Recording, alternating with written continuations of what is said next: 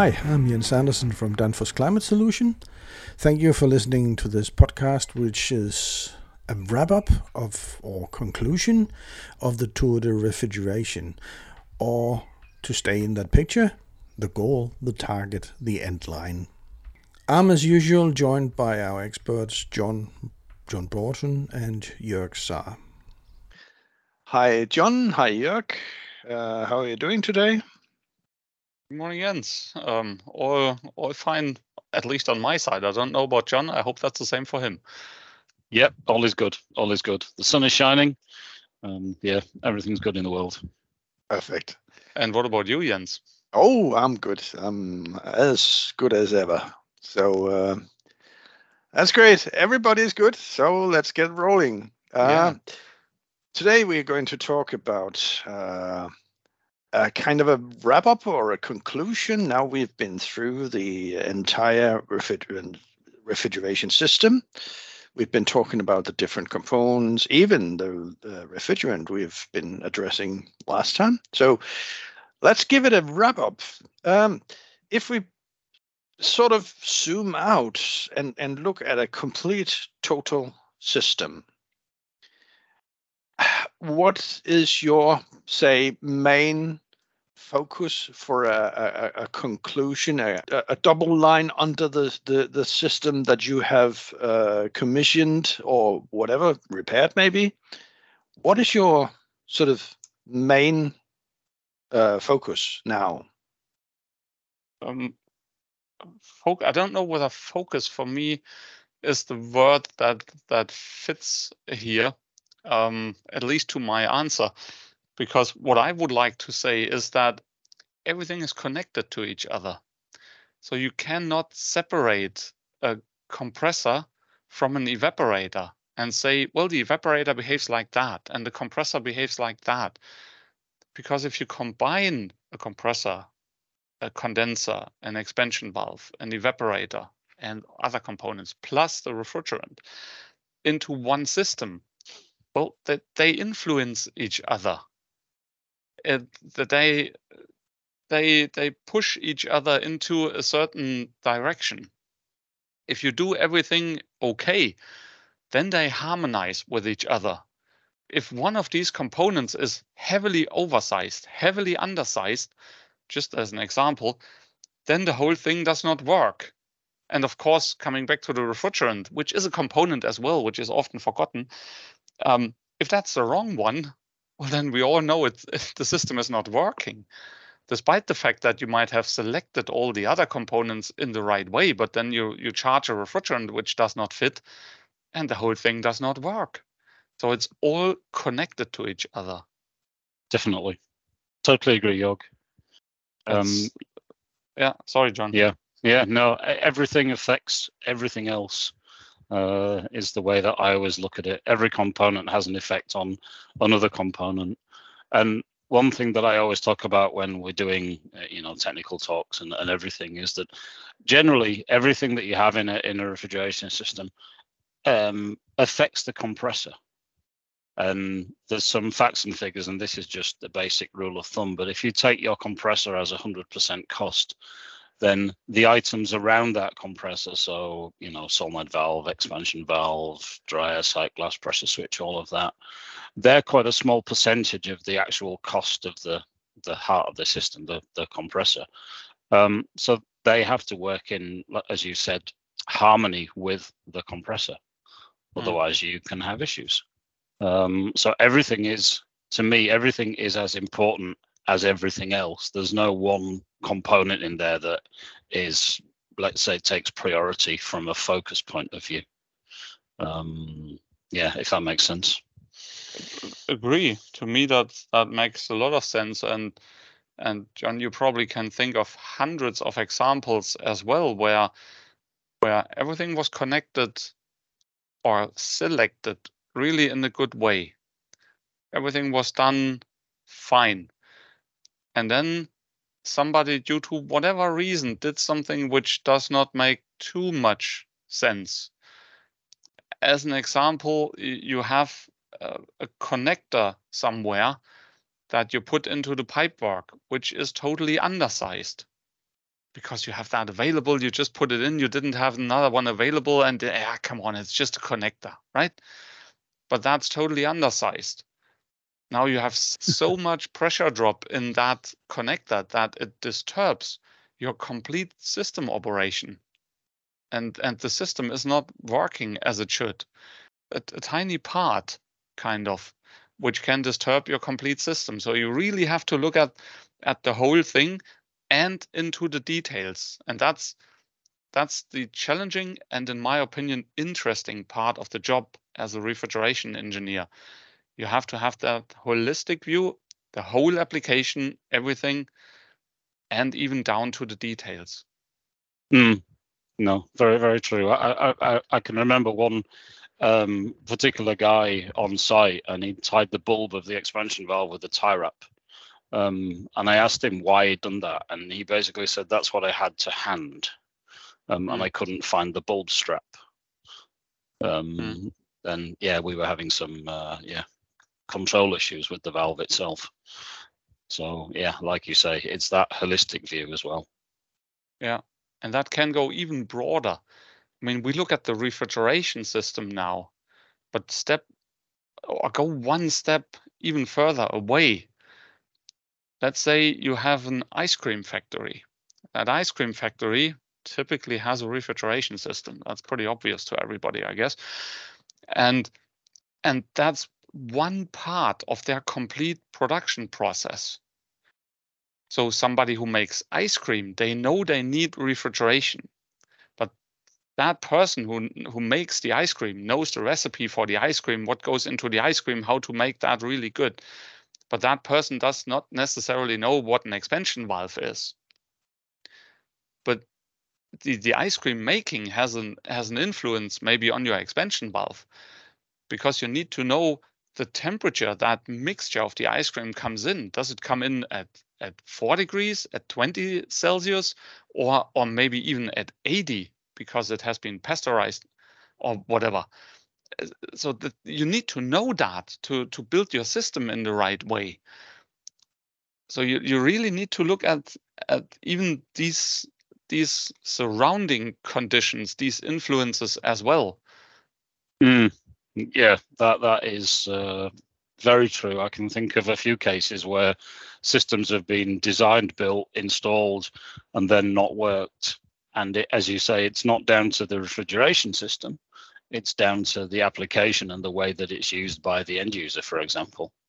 So it could be uh, designed as a holding freezer. Um, so the product, you know, typically comes in a few degrees above the set point, and it, it keeps the temperature if they're bringing in product to yeah, plus plus 10 or something to, to get it down to minus 18, it's not designed for that. Mm.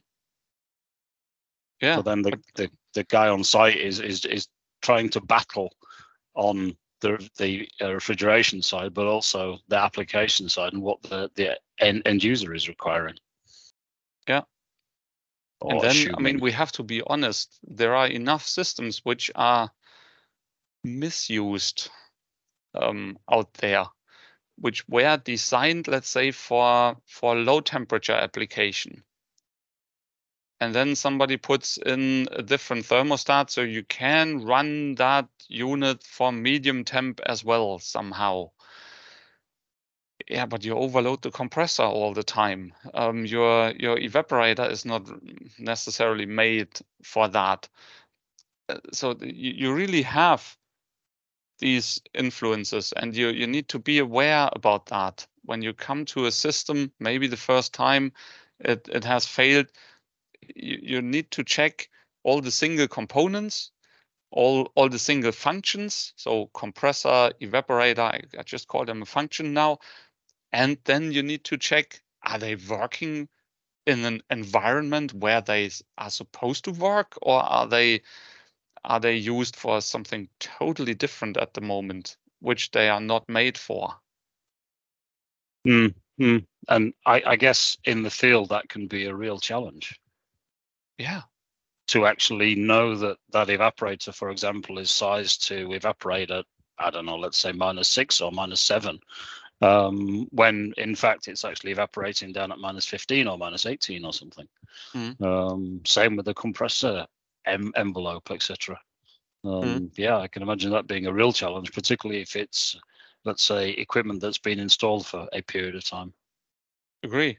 But uh, as as I said, in my opinion, that's the interesting part.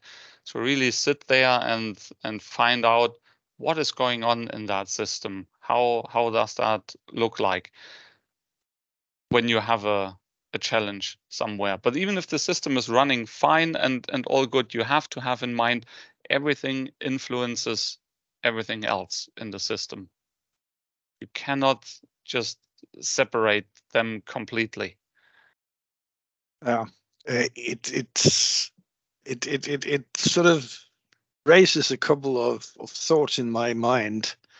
This discussion because it means that yes, as a refrigeration engineer, you're a, you're a specialist, but then you're not because you need to have a completely wide angle view of uh, the complete system.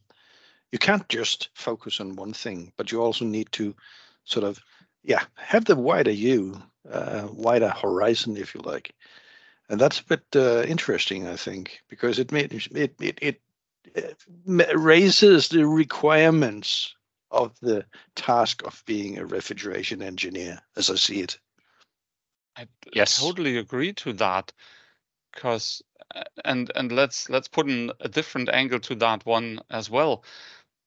Because you might be really good at at um, the mechanical part, so putting something together on the mechanical side, whether that's soldering or threaded connections or whatever. Then you need to be good at understanding the selection of the components. And then there's something else that comes in. A compressor needs electricity, right? You need to understand about that as well. Just not only put a cable to it and somehow it will work. No, no, no, no. Um, you need to have the all these safety devices put in, so the, the high pressure switch and all of that, all the other control devices. You, need to understand the electrical side as well. So the power electrics as well as let's call it the signaling electric uh, side. If if you have a pressure sensor or a temperature sensor or an electronic controller, it's a pretty a pretty demanding job to be honest. Which again, in my opinion, makes it makes it interesting. Yeah, I, I'm trying to think if there's any other trades, engineering trades, that actually have such a wide uh, breadth of yeah skill, if you like, because it's just as you said, you're a you're a pipe fitter, um, you're an electrician, you're a plumber when it comes to the drains off the evaporators, for example, and we, then we could move into things like heat pumps and all of that. Um, so you have a wide skill set Mm. for for that, and I, I really struggle to think of another engineering trade that that has such a, a sort of broad scope of of knowledge and experience. I I don't know, to be honest. Um, No. I never thought about that, but it's you, you have to have that wide scope of experience and and uh, capabilities. And then typically you need to have a driving license as well to get on site, right? So Yeah, very true. Very true. anyways we need a raise no question about that very true. No, but seriously, I mean, I'm I'm I'm of the opinion that when when you work as a refrigeration engineer, that that is a bit of a of a special thing, and that's why not just anybody after 20 minutes of of this is how you do it can build a refrigeration system. That's simply not possible. There are too many things going in there that you need to you need to be able to do yourself when you yourself select the components or first of all even even design a system from given conditions you know that a butcher wants to to cool down that many slaughtered pigs or whatever and and that's where it all starts you you do your calculations yourself so that's that's quite a skill set that you need to have and it's great to work with people like that. I, I love it. I have to say. Yeah, that's that's that's true. But if if we sort of look from this this this this perspective that that we have a very wide horizon of of uh, interesting things. Um,